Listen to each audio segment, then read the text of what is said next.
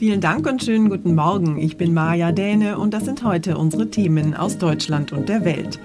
Neue Strategie im Kampf gegen Corona. Bundeskanzlerin Merkel und Gesundheitsminister Spahn besuchen heute das Robert Koch Institut. Sorge um Neuinfektionen. Frankreich führt eine Impfpflicht für Gesundheitspersonal ein. Und Auftakt der Wahlkampagne. Die Grünen sehen sich als Partei für Optimisten und werben erstmals auch gezielt um ältere Wähler. In den vergangenen Wochen sind ja die Corona-Zahlen nicht nur hier bei uns in Deutschland, sondern überall in Europa immer weiter gesunken und immer mehr Länder haben Lockerungen und Öffnungen erlaubt.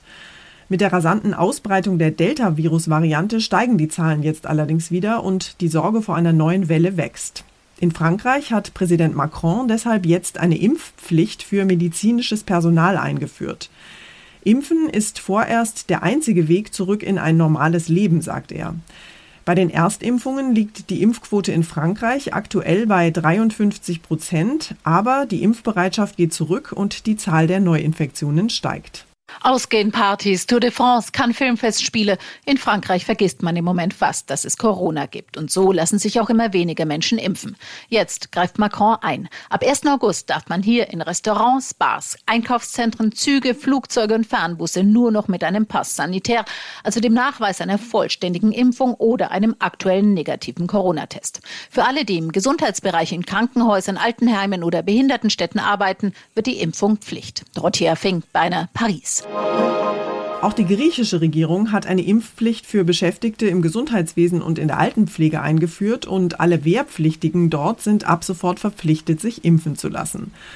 In Großbritannien geht man dagegen einen ganz anderen Weg. Dort sollen nämlich am 19. Juli fast alle noch geltenden Corona-Maßnahmen aufgehoben werden. Abstandsregeln, Maskenpflicht und Datenregistrierung, all das ist demnächst Geschichte in England. Keine Beschränkung von Treffen, keine reduzierten Zuschauerzahlen bei Veranstaltungen mehr.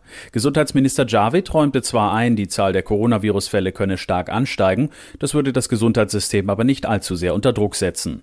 Premierminister Johnson mahnte die Menschen zur Eigenverantwortung, ein frommer Wunsch, denn schon vor den Lockerungen feierten rund um das EM-Finale am Sonntag Zehntausende Engländer in London ganz ohne Vorsichtsmaßnahmen. Aus London Philipp Detlefs. England hebt also trotz der Delta-Virus-Welle fast alle Corona-Beschränkungen auf. Frankreich und Griechenland führen eine Impfpflicht für medizinisches Personal ein. Und hier bei uns in Deutschland, da wird im Moment noch überlegt, wie es in Sachen Corona weitergehen soll. Bundeskanzlerin Merkel und Gesundheitsminister Spahn werden heute das Robert Koch Institut in Berlin besuchen und da wird es wohl auch um die Inzidenzzahlen gehen. Künftig soll ja die Corona-Lage nicht mehr ausschließlich nach der 7-Tage-Inzidenz beurteilt werden, sondern es sollen mehr Daten auch aus den Krankenhäusern mit einbezogen werden. Mein Kollege Jan-Henner Reitze hat sich mit dem komplizierten Thema mal näher beschäftigt. Jan Henner, die Kanzlerin wird heute sagen, welchen Corona-Kurs sie in der aktuellen Situation für richtig hält. Einen radikalen Kurswechsel wird es aber wahrscheinlich nicht geben, oder? Wir sind in einer neuen Phase der Pandemie. Spannend wird, welche Schlüsse Merkel daraus zieht. Einen radikalen Kurswechsel wird sie aber nicht verkünden. Das ist ja ganz und gar nicht ihre Art. Die Impfquote weiter erhöhen erwarte ich als Merkels weiterhin wichtigstes Anliegen. Und Details könnte es auch dazu geben, wie genau bei der Bewertung der Lage künftig mehr auf die Corona-Situation in Krankenhäusern und weniger auf die Zahl der Neuinfektionen geschaut werden soll. Wir haben es ja gerade in den Nachrichten schon gehört. Frankreich führt jetzt eine Impfpflicht für medizinisches Personal ein. Und hier bei uns gibt es Forderungen nach einer Impfpflicht für Lehrer und Erzieher. Könnte sowas vielleicht wirklich kommen? Ich kann mir nicht vorstellen, dass eine staatlich verordnete Impfpflicht für wen auch immer bei uns durchsetzbar ist. Die Diskussion rund um Corona ist ja sowieso schon aufgeladen.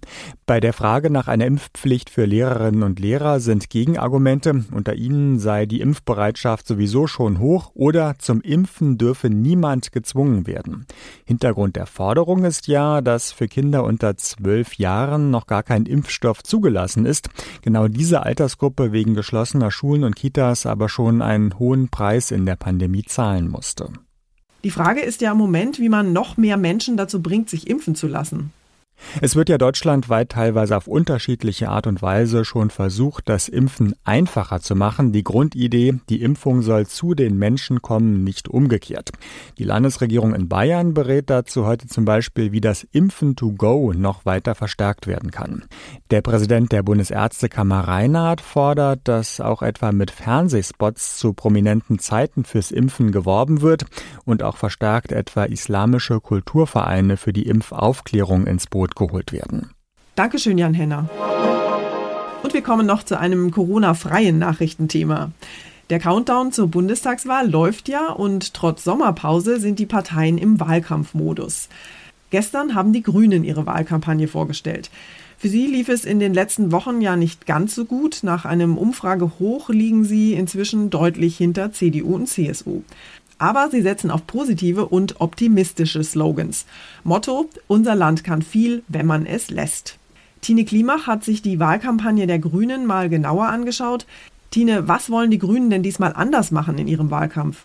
Erstmal positiv vorangehen. Klimawandel, Artensterben, Rassismus, das sind ja alles Themen, die die Grünen anpacken wollen, aber das macht vielen Menschen Angst und auch schlechte Laune. Und um im Herbst möglichst viele Wähler anzusprechen, setzt die Partei eben auf positive Botschaften. Und traditionell holen die Grünen ja gerade bei jungen Wählern viele Stimmen. Jetzt will die Partei die Generation 60 plus gezielt ansprechen, weil eben auch für die Älteren Klimaschutz und soziale Gerechtigkeit immer wichtiger wird. Die Grünen hatten nach der Bekanntgabe der Kanzlerkandidatur von Annalena Baerbock erstmal Rekordumfragewerte. Das sieht inzwischen aber wieder ganz anders aus. Wie wollen die Grünen denn jetzt wieder aufholen? Wie das so ist im Wahlkampf, da wird mit harten Bandagen gekämpft. Inzwischen steht Baerbock ja mehr oder weniger unter Dauerbeschuss. Unter anderem, weil Plagiatsvorwürfe gegen sie wegen ihrem neuen Buch im Raum stehen. Und vorher hatte sie Sonderzahlungen der Partei verspätet an den Bundestag gemeldet. Das kam auch nicht so gut an. Außerdem musste Baerbock Angaben in ihrem Lebenslauf korrigieren. Zuletzt lagen die Grünen bei Umfragen unter 20 Prozent und damit weit hinter der Union. Um wieder aufzuholen, wollen die Grünen in den nächsten Wochen nicht nur im Netz für sich werben, sondern Wähler auch an der Haustür und an Info Infoständen ansprechen und sie hoffen so, wieder mit ihren Inhalten punkten zu können. Wahlkampf auf Hochtouren bei den Grünen. Dankeschön, Tine. Unser Tipp des Tages heute für alle Mieter mit Haustieren.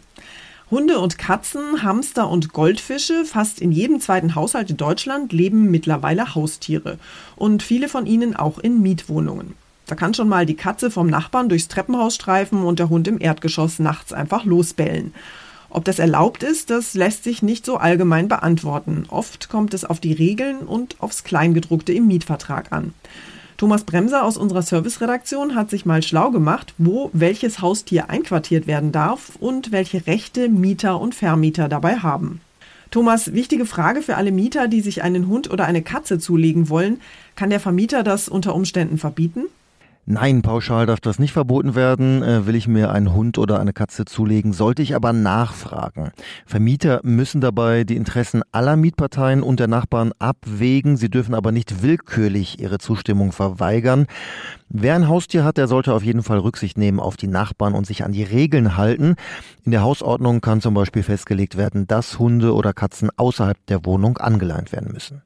Jetzt gibt es aber natürlich auch Leute, die, naja, ziemlich gewöhnungsbedürftige Haustiere haben, Giftschlangen zum Beispiel oder Vogelspinnen. Wie sieht es denn damit aus? Ja, bei Gift oder Würgeschlangen sieht das schon anders aus. Da können die Besitzer der Wohnung ein Veto einlegen. Auch bei Haustieren, die schon erlaubt waren, dann aber Menschen verletzt haben zum Beispiel. Es gab auch schon Fälle, da haben Mieter Hühner oder äh, Igel auf dem Balkon gehalten. Auch das kann verboten werden, zum Beispiel wegen des Geruchs oder der Lautstärke. Fifi, Schnurri und Co. in Mietswohnungen. Dankeschön, Thomas. Und zum Schluss bleiben wir nochmal beim lieben Vieh und nehmen Sie mit zum Nachtangeln. Nachtangeln liegt nämlich offenbar voll im Trend. Die spannende Frage ist nur, schlafen Fische eigentlich nachts und haben sie vielleicht ein Recht auf Nachtruhe? Um solche Fragen geht es heute am Verwaltungsgericht in Stuttgart. Dort haben nämlich, und das ist kein Witz, Angler gegen das bundesweit einzige Nachtangelverbot in Baden-Württemberg geklagt. Ronny Thorau hat schon mal die Gummistiefel bereitgestellt. Ronny, was stört die Angler denn? Beißen die Fische nachts besser an? Naja, da kenne ich mich jetzt nicht aus, aber ich denke mal, der Hauptgrund ist eher, dass sie sich gegängelt fühlen. Vom eben einzigen Nachtangelverbot in einem deutschen Bundesland. Die klagenden Angler beschweren sich zum Beispiel, dass sie nicht mehrere Tage am Stück, also auch über die Nacht, angeln können, obwohl das im Trend liege bei Anglern. Und außerdem würden Fische ja gar nicht schlafen. Das Agrarministerium in Bavü, das hält aber dagegen, Fische und auch andere Tiere, Vögel am Ufer zum Beispiel, hätten ein Recht auf eine ungestörte Nachtruhe. Und außerdem sei weitgerechtes Angeln nachts wegen der schlechten Beleuchtung auch nur eingeschränkt ja möglich. Na dann, Petri Heil. Dankeschön, Ronny. Das war's von mir für heute. Ich bin Maja Däne und wünsche Ihnen einen guten Start in den Tag. Tschüss und bis morgen.